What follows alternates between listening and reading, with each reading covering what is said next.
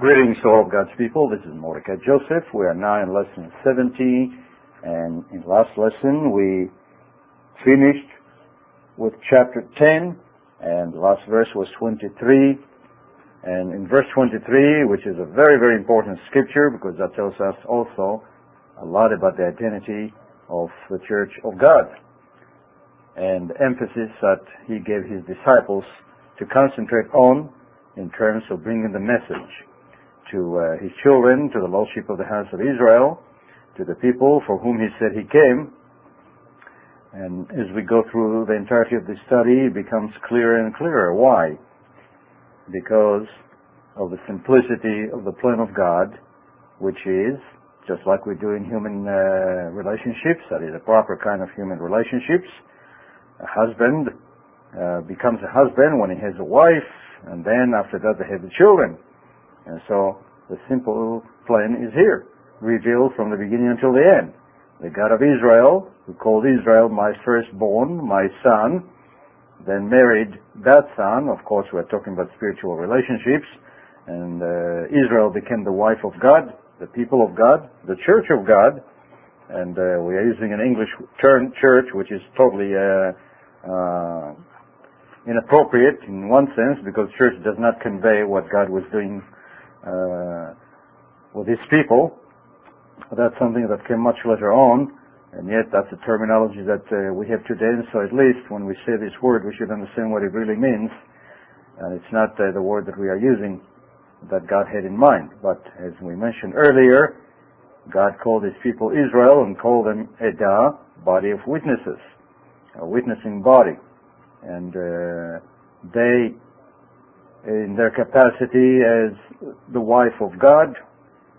They were going to be a light to all the nations of the earth, and through that process to have children. If they are the firstborn, then other nations are going to be the second, the third, the fourth, and so forth. As a matter of fact, uh, when you read uh, Isaiah 19, you see in essence who are going to be the next two. Because God talks there about three nations that are going to be sort of a trio. One is Egypt to the to the south of Israel, the other one is Assyria to the north, and he's referring to them as my people. So apparently these are the two nations that God is going to deal with.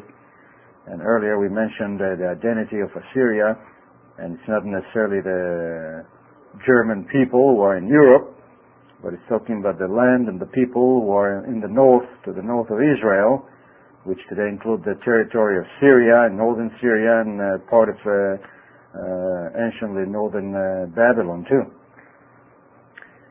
And this is where Abraham sent his children back east when he wanted Isaac to be the only and the sole inheritor according to God's promise. And so that's basically speaking about the, the children of Abraham and the wives of Abraham, as I mentioned earlier. Hagar was in the south, and uh, Keturah was sent back east, and uh, basically uh, some of his, uh, some of his children were all up north, and so anyway, that's uh, some may say it's a speculation, might be, but seems to be very reasonable anyway. That's not the point. The point is that when Christ sent his disciples, later on we read in Matthew 28, and he told them, Go you therefore into all the world and some get the concept that uh, into all the world means uh, China and India and Pakistan and all those places and uh, every uh, corner on the face of the earth because now God was going to start a new organization, a separate entity totally apart from Israel and they are basically out of off the map. Well, that's not what he had in mind. This is the deception that began 2,000 years ago uh, that produced the counterfeit church. What God had in mind is sending his disciples to his own people, his own wife, to prepare the way for the rest of the nations to come to him.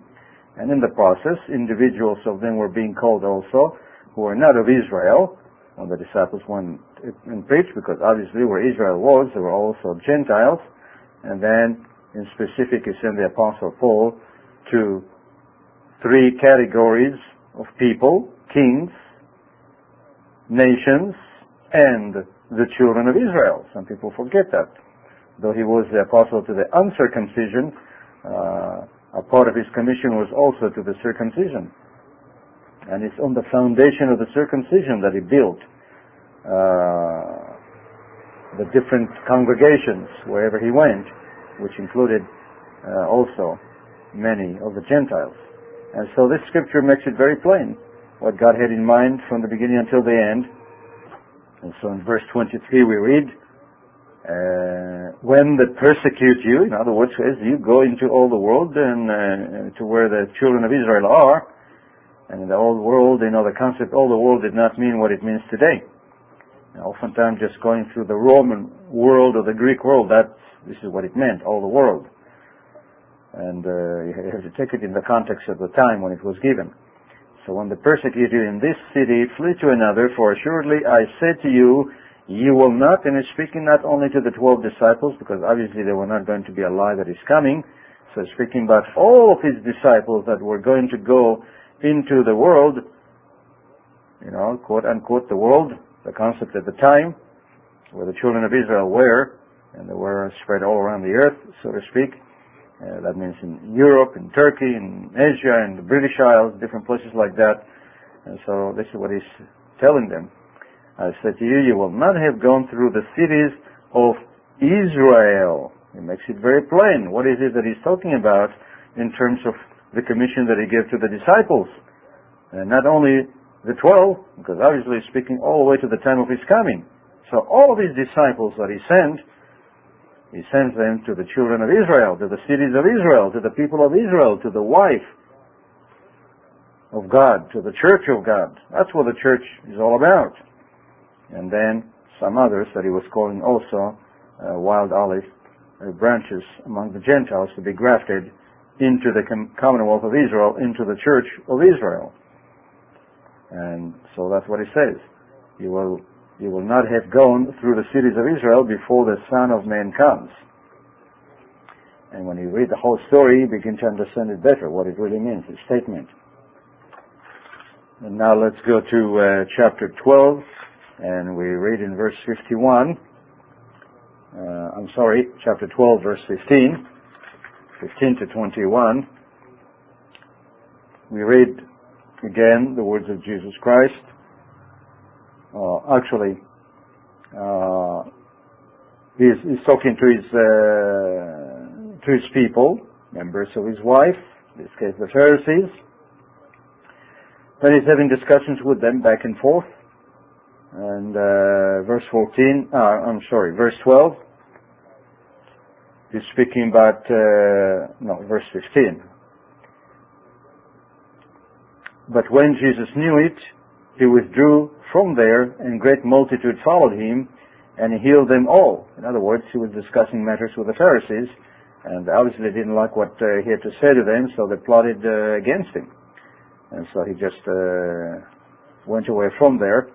And the great multitude is in comparison to the Pharisees, and speaking about the leaders of the sects, uh, people at the top, in contrast to the multitudes, their followers. And so it was uh, made very plain that even though it says he came to his own and his own rejected him, the multitude generally followed him and his leaders had poisoned their minds and cut them off. Although at the time they still were following him. And after that they were, they were doing the same with the disciples. The multitudes uh, had respect for what the disciples had to say, but the leaders didn't like it. And so when Jesus knew it, in verse 15, he withdrew from there and great multitude followed him, and he healed them all. Not just some of them, but all of them. Yet he warned them not to make him known. He was not interested in today's concepts of uh, preaching uh, in the tent and letting the whole world know about it, and uh, performing those supposed uh, healing uh, uh, miracles. He wanted everything done in secret. He was not interested in a great show. That was not his commission. Verse 17. So he told, you know, he told in verse 16, he warned them not to make him known, that it might be fulfilled, which was spoken by Isaiah the prophet, saying, so everything that Christ was talking about, everything that the disciples were talking about, always referred back to the prophets or to the law that God himself gave, now in the person of Jesus Christ. And so you see that there is always a link, and it's an integrated book, an integrated uh, story, and it's not Old Testament, New Testament, you know, a book, one book for the Jews, another book for some, for the church, There's no such a thing. It's one book to the Church of Israel. The whole thing is about the Church of Israel and the few that got grafted along the way. And when people have this attitude, you know, I don't want to hear about the Old Testament, give me the New Testament. Obviously, uh, you know, people are very illiterate biblically and ignorant, and they, uh, they just developed foul attitudes that came from the counterfeit church, and they're still carrying it with them without even realizing where it came from. So in verse 18, we read, Behold, my servant, whom I have chosen, my beloved in whom my soul is well pleased, I will put my spirit upon him. So this is the Father here speaking. And uh, people who are not aware of uh, what uh, they're reading, they think, well, everything is just one, one God. And they don't realize there are two of them, one is speaking but the other. And most people are not even aware that the Father has been involved, as Christ made it very plain, as I mentioned that uh, before that, very much involved with his people. He just did not reveal himself to them. Uh, he let uh, Jesus Christ, the one that became Jesus Christ, deal with them on a personal basis. And so the Father is saying, and I will put my Spirit upon him, and he will declare justice to the nations. And yet in this case, he was dealing only with his own people, but ultimately speaking, he said he is going to declare justice to the nations. And uh, personally, he did only a little bit of it with the Samaritans, but through his disciples, he sent them where all the children of Israel were, and the nations that were also around them, especially in the ministry of the Apostle Paul and those who came after him. And so in verse 19 it says, He will not call nor cry out, nor will anyone hear his voice in the streets. A bruised reed he will not break, and smoking flax he will not quench, till he sends forth justice to victory. Now, till that begins uh, the ultimate commission toward the end. Obviously, because the first time when he came, he was not doing that. So this is uh, in one, uh, one verse, in verse 20, you see a 2,000 year period, uh, all that happened in between. And so he says, still he sends forth justice to victory, and that is that is coming, and in his name the nations will trust. And some people who do not understand think that, oh, this means that now the Gentiles all come into the church and they form the church and it is a Gentile church. And he's not talking about that. All this time, this past 2,000 years, God was dealing only with individuals among them. But when he comes, he says, and we read many prophecies about it where God makes it very plain, it's only them that he's going to remove the lot that covers the faces of the nations, and he's going to open their eyes, and he's going to make them come to Jerusalem to worship the great king and to keep the feast, and he's going to uh, uh, make them come to Jerusalem to hear the word of the eternal that is going to be spoken and taught by the children of Israel who will be in Jerusalem. And this is the time when he's dealing with the nations. And so people who have no proper comprehension and understanding and no background, no context and no understanding of the statements that they read here by the prophet Isaiah, quoted by, uh, in this case, in, in this uh, passage, uh, they get mixed up with that. And so we all was all you know ought to understand everything that we read from the point of view of the totality of the story of the background. Then we really comprehend what we are reading. Now let's go to chapter 13, verses 10 to 17, where we read, And the disciples came and said to him, Why do you speak to them in parables? And obviously, since God told Isaiah, Look, we're going to blind them and uh, no matter what uh, the prophets will tell them, they're not going to understand. They're going to open the book and read it, and they will not fully comprehend and understand. I have a lot of understanding, sure, uh, things that uh, do not require uh, uh, hiding, the mystery, but as far as the mystery of the kingdom and uh, did things, he said, they're not going to understand. And so, when he came in person, he continued to speak to them in parables for that very reason Because it wasn't the time yet for them to be called, and if it was, uh, wasn't the time for his nation to be called, how much less will it be the time for the Gentiles to be called? And yet they thought, well, God rejected his people and he's calling us. No, he was not. He's still dealing only with Israel, mainly as a main body because that's his church to prepare her for the future, and then a few others that he was grafting alongside. But it's only few and it's not the many, it's not the nations.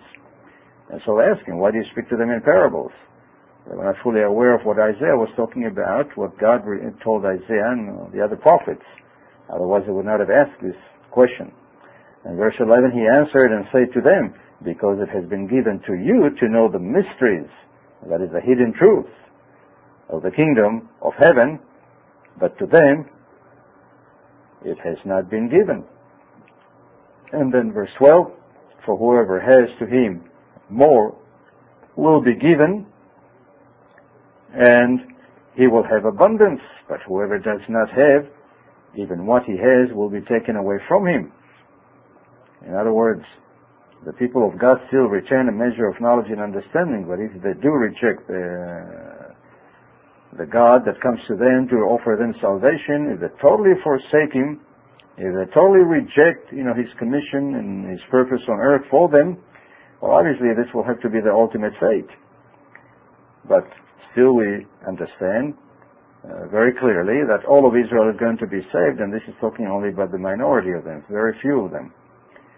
And so in verse 13 here we read, Therefore I speak to them in parables, because seeing they do not see, and hearing they do not hear, nor do they understand.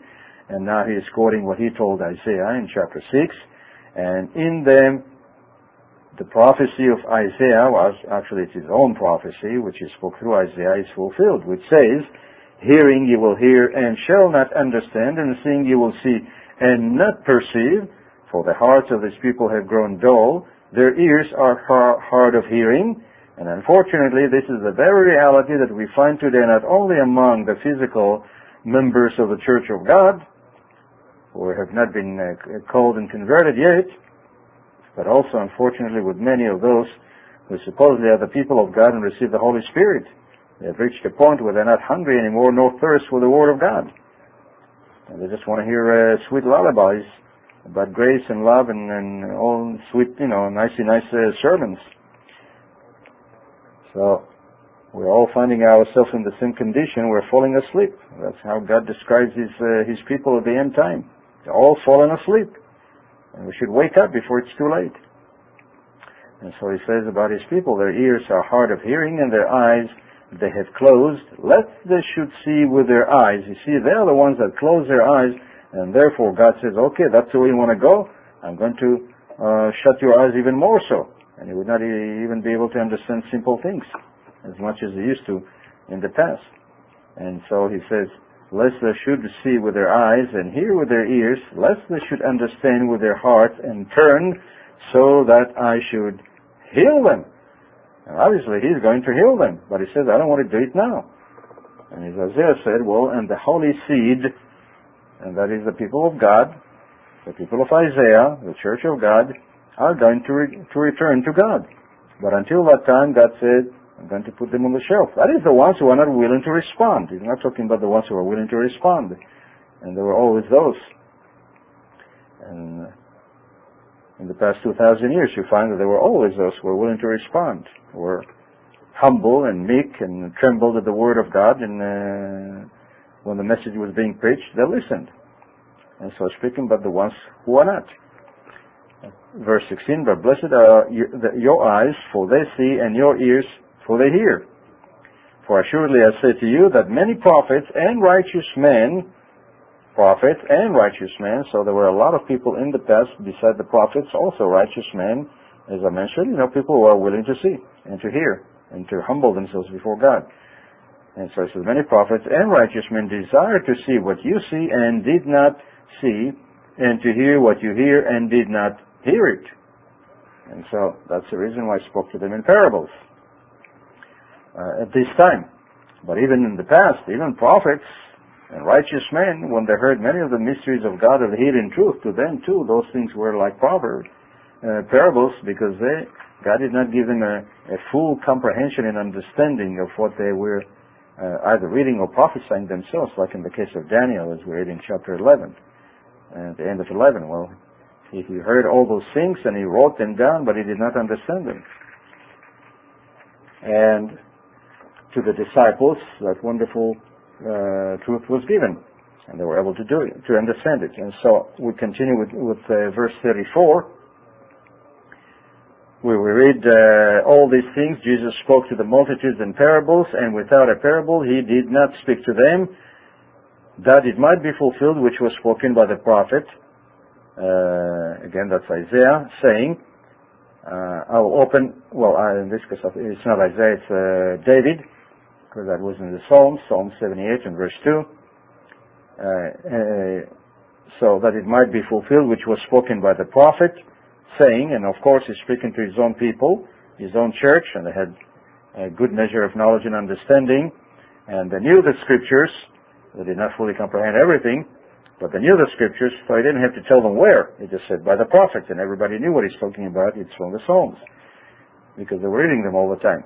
And so he says, as it was spoken by the prophet, saying, I will open my mouth in parables, and I will utter things kept secret from the foundation of the world. And again, you see uh, how the, the message that was given to his own people was a specific one. Because you could not go to the nations, to the Gentiles, and speak like that, because they wouldn't know what you're talking about. They don't know what prophet, where, and all that. So you can see how the, the emphasis of the entirety of the preaching of uh, Jesus Christ and later on the disciples was to people who did know the scriptures because they were the people of Israel. And even when they went into captivity uh, long ago, they still had a good measure of knowledge and understanding of the scriptures, at least uh, some of them, if not all of them. And uh, we continue in uh, chapter 36 and verse, uh, I mean, verse 36, where we read what Jesus Christ continues to tell them. Then Jesus sent the multitude away and went into the house, and his disciples came to him, saying, Explain to us the parable of the tares of the field. And he answered to them, He who sows the good seed is the Son of Man. And the Son of Man was going to sow the seed among his people, his church. And so, and, uh, and his church was was uh, scattered throughout the whole world, not only in Judea, not only in the Galilee, but it was in Arabia, and uh, just like in the book of Acts, uh, the Jews came from all over the world, and Israel was scattered. Uh, at the time, more concentrated, but still many of them were here and there. Some were in the British Isles, and some were in other parts of Europe, uh, closer to uh, to Asia Minor, and, and, many of them were still beyond the river in, in territory of Turkey, and some were in southern France, and most of them were in the Scythian and Parthian Empire, where uh, history tells us that they were uh, dominating large parts of land from China to Europe. So uh, when it says about the whole world, they have to understand the concept of the time, not today's concept the entirety of the planet Earth. And so it says in verse 38, the field is the world, the good seeds are the sons of the kingdom. And who are the sons of the kingdom? You know, when he said the world, you think, well, that's everything, but when he says the son of the kingdom, he zeroes on his own people. They are the sons of the kingdom, the kingdom of God, the kingdom of Israel, the kingdom uh, that God established in Israel, the kingdom about which the, the disciples said, Lord, will you restore now the kingdom to Israel? So understand the context.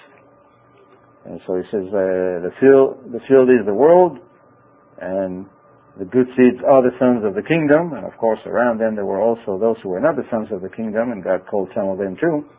And but the tares are the sons of the wicked one. So among them there were also wicked people.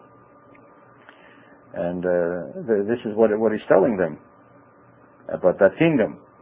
And so as, as we read the scriptures, we have to always understand it from that point of view of the kingdom of God, of the kingdom of heaven, of the kingdom of Israel, and that's what Christ is, uh, is telling his disciples all about, because he was sent to his own. And the commission is specifically to his own.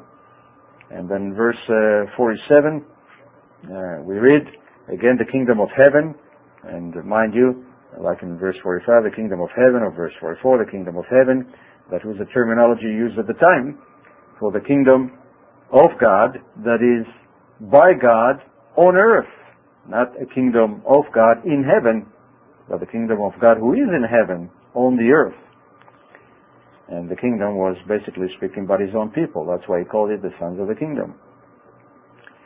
And so in verse 47 again, the kingdom of heaven is like a dragnet that was cast into the sea and gathered some of every kind, which when it was full, they drew to shore and they sat down and gathered the, the good into the vessels, but threw the bad away. So it will be at the end of the age, when Christ comes back to his own people. Because again, when he comes back, he comes back to his own people. He says, at the end of the age, the angels will come forth, separate the wicked from among the just, and the main, main emphasis is on Israel, and then of course, you know, the, the others that God is calling, which are the minority, and the angels are going to cast them into the furnace of fire, as we read in uh, Malachi. You see, everything is around the people of Israel, that's the kingdom of God. That's, uh, well, the kingdom of God to come. They're not a kingdom now. Though there were a kingdom, a physical kingdom before that, and yet they were a physical kingdom over whom God was ruling. So in many ways, when people say, well, the church is the kingdom, well, partially, uh, partially it is true if you understand the context. But if you don't, if you think the kingdom is here, then uh, you're going to something else that is not the intent of the Bible. The kingdom shall come and yet the people of uh, Israel were the sons of the kingdom. And when you understand the context, then you, you, can understand this statement that it's not all wrong to say the church is the kingdom, and yet it's not all right to say the church is the kingdom. But when you understand the context of what it means, then you can see it properly. And so God says He's going to uh, cast away the children of the kingdom who are not obedient to God. That's the reality of it.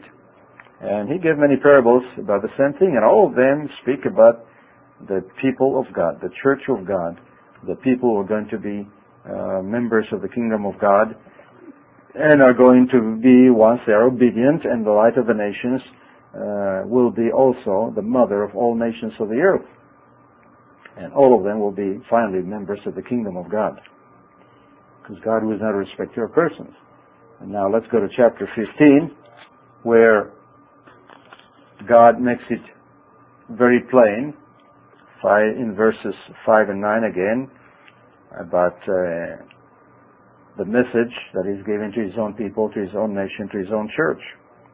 And so in verses uh, 5 and 9 we read, But you say, whoever says to his father or mother, whatever profit you might have received from me is a gift to God. In other words, speaks is condemning his own people, how they're abusing the law of God and uh, making it of none effect. And people are doing it to this very day, unfortunately. They're, they're basically among the leaders.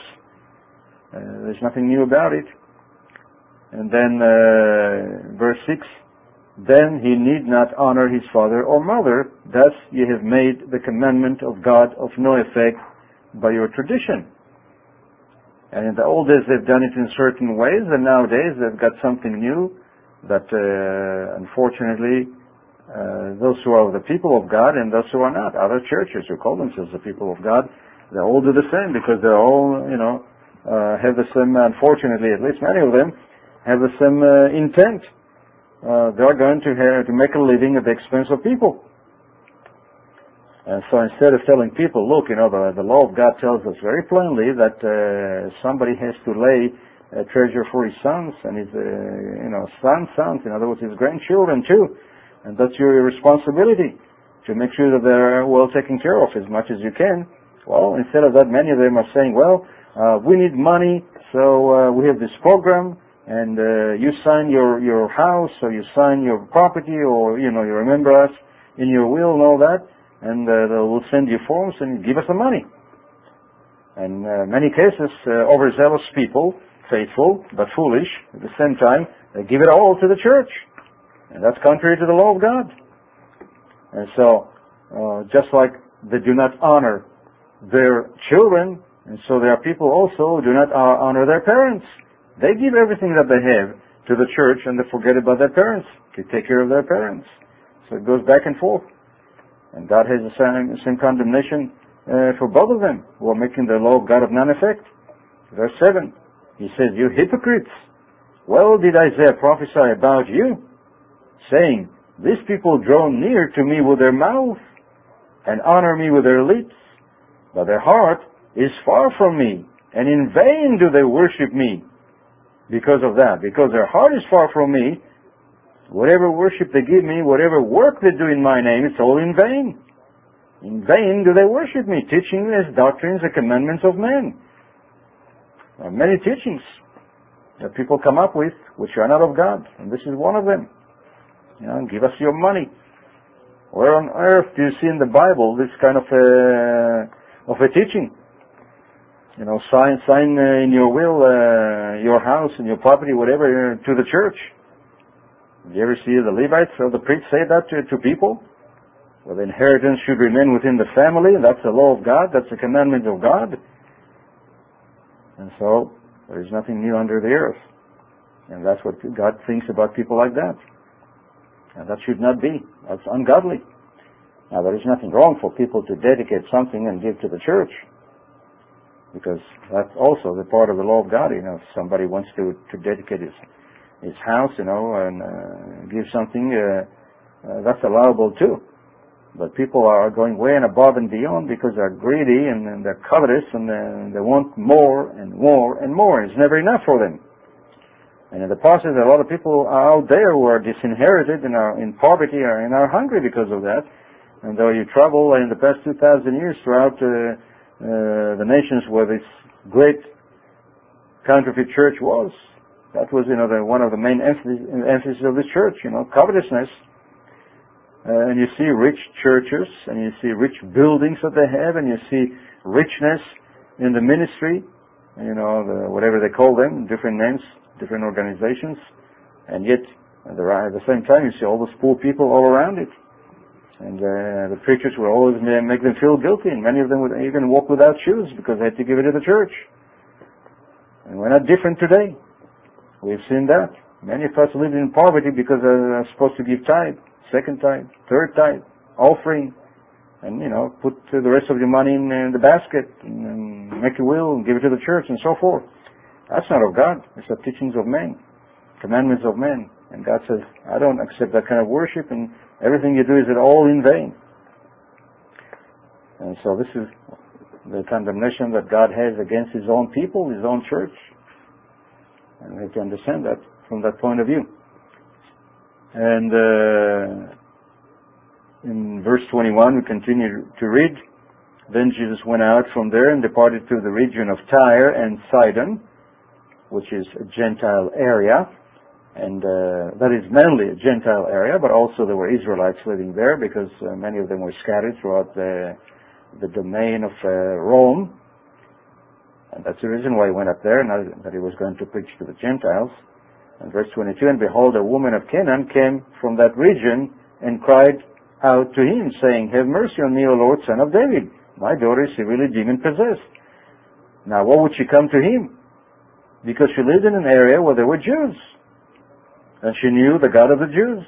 And she had enough knowledge and understanding about that religion. And so when Christ came on the scene, she knew who that person is. And she knew who he is. So you can see it. It's not just somebody, something out of the blue. You know, I have to study the background, then you'll understand what's happening here. And so she said, son of David. Who told her that he is the son of David? Well, obviously, the people that were around, they were people of God, you know, children of God, children of the kingdom, sons of the kingdom, Jews, basically, uh, know, had synagogues, and therefore the strangers would come to the synagogue and learn uh, something about God.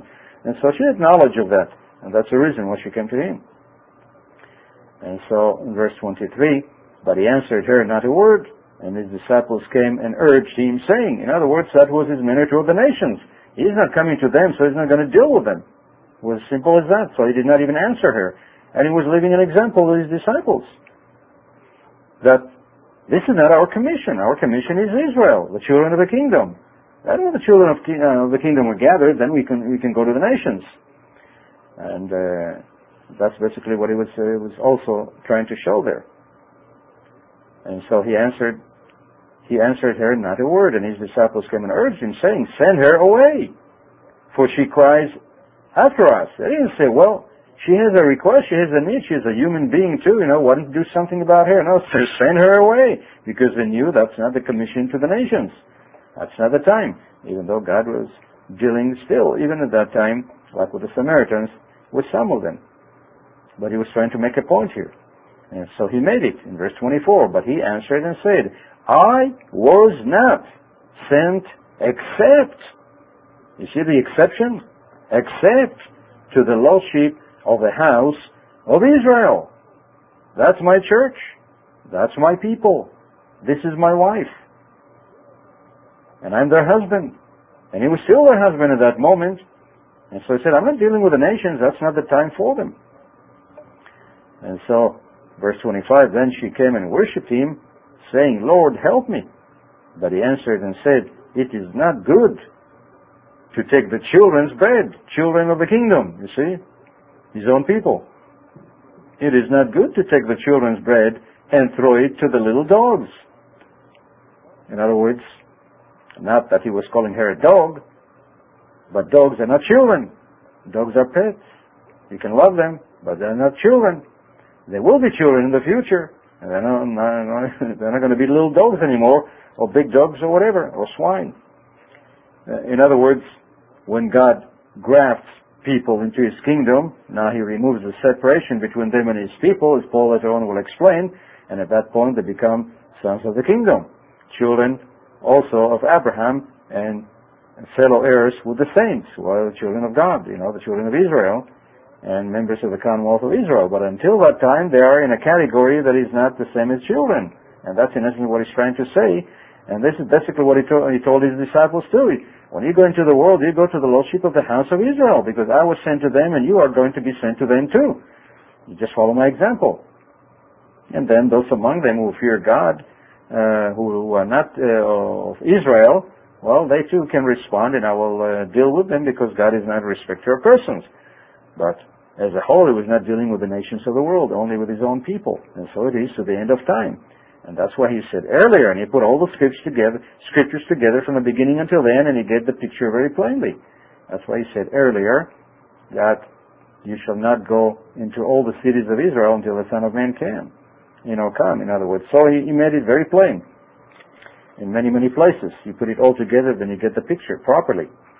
And it's not that God forsook his people, rejected them, you and put down Israel and picked up the church. It's something.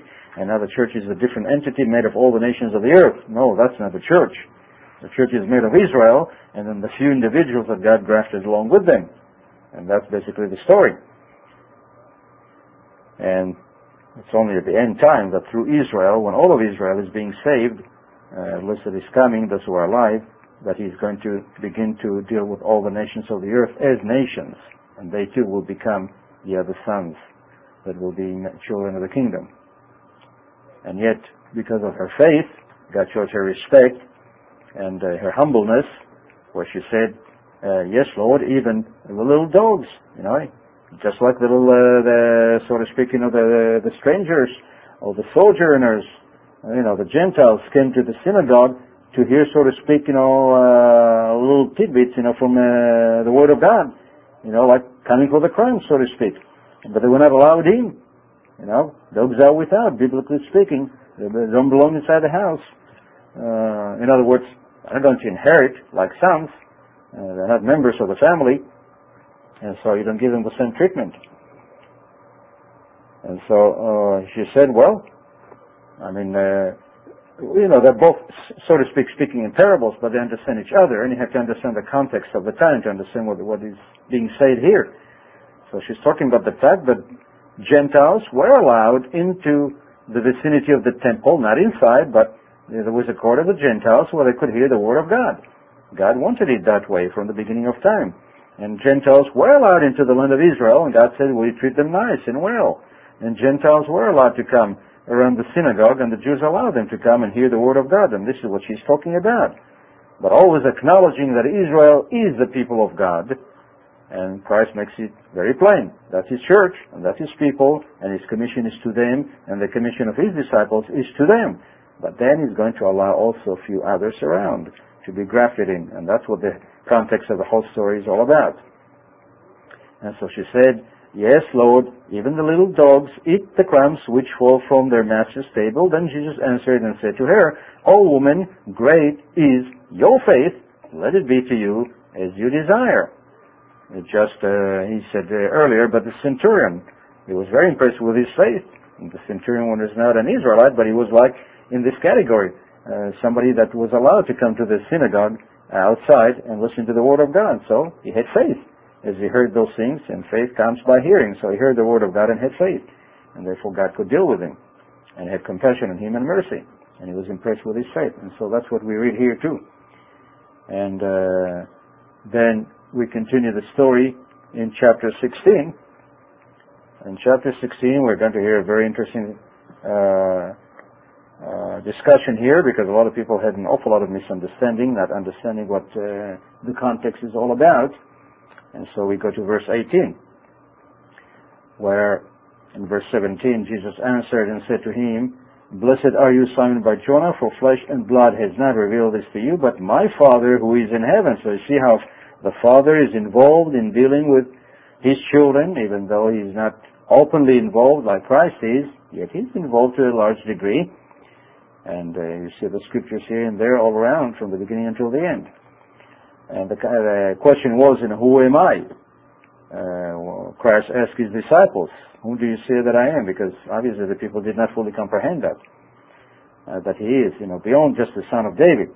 He is the son of God. He is God. He's the God of Israel. He's the one that gave them the law. He's the one that married them, and he's the one right here before them. And they did not recognize. Imagine that. The wife became so blind she did not recognize her husband when he came to her. Only the very few did. And the ones to whom the Father uh, made that revelation known. And this is what he's saying here. So in verse 18 he continues, Then I also say to you, that is to you, Peter, that you are Peter. You know, you are a little rock. And on this rock, you see, speaking about himself, I will build my church. Now, so far since he came to his own, his own people, his own wife, his own church, what's the context? The context is he's speaking about the people of Israel. That's all he was speaking about. And it was not, as people think, well, he's going, he's speaking now about something uh, uh, that is a new, you know, new thing on the scene. Uh, people called from all nations of the earth, and they form the church. Uh, obviously, because the overwhelming majority of the people on the earth are not Israelites, therefore the church is basically a Gentile church. You know, and few, you know, got a few Jews here and there, which is fine. I mean, they took it totally the, the, in the opposite direction. Well, that's not what God ever had in mind, and this is not what is being revealed here. And this is not what is being spoken here.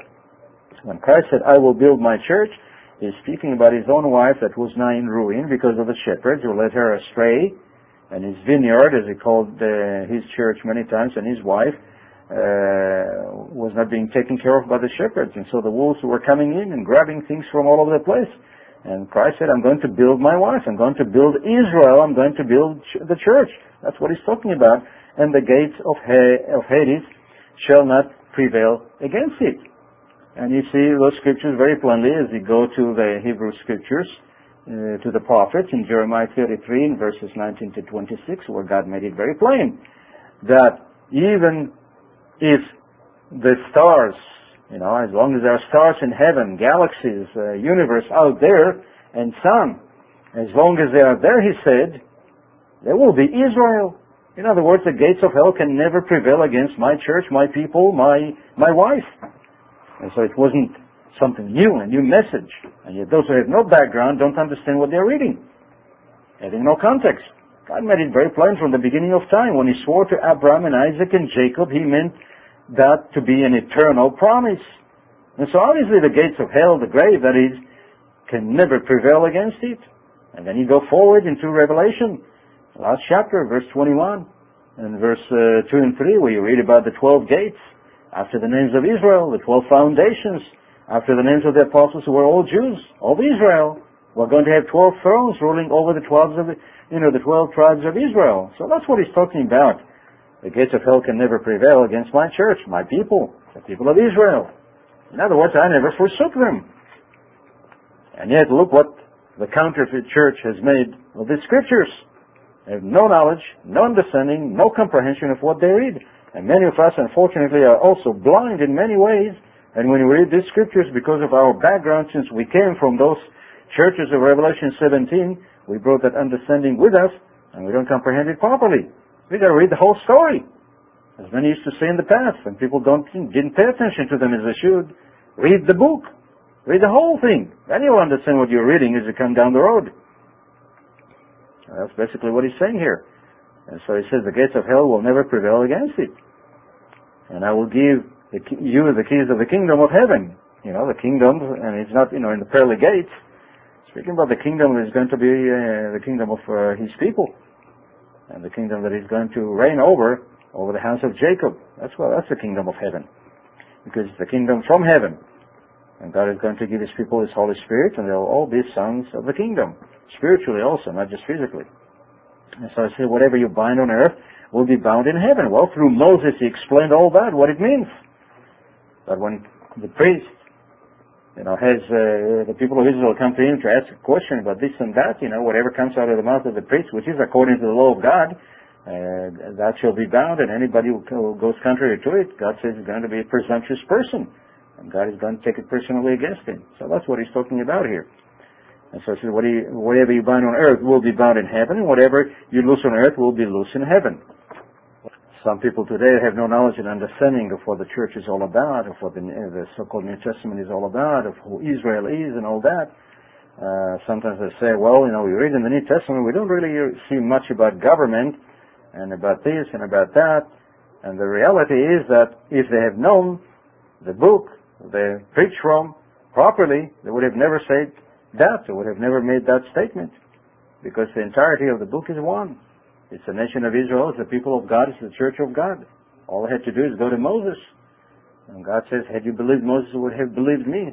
Well, anyway, we're going to stop now. This is again Mordecai Joseph saying greetings to all of God's people. Until next The preceding message was taken from the worldwide website at address www.biblestudy.org.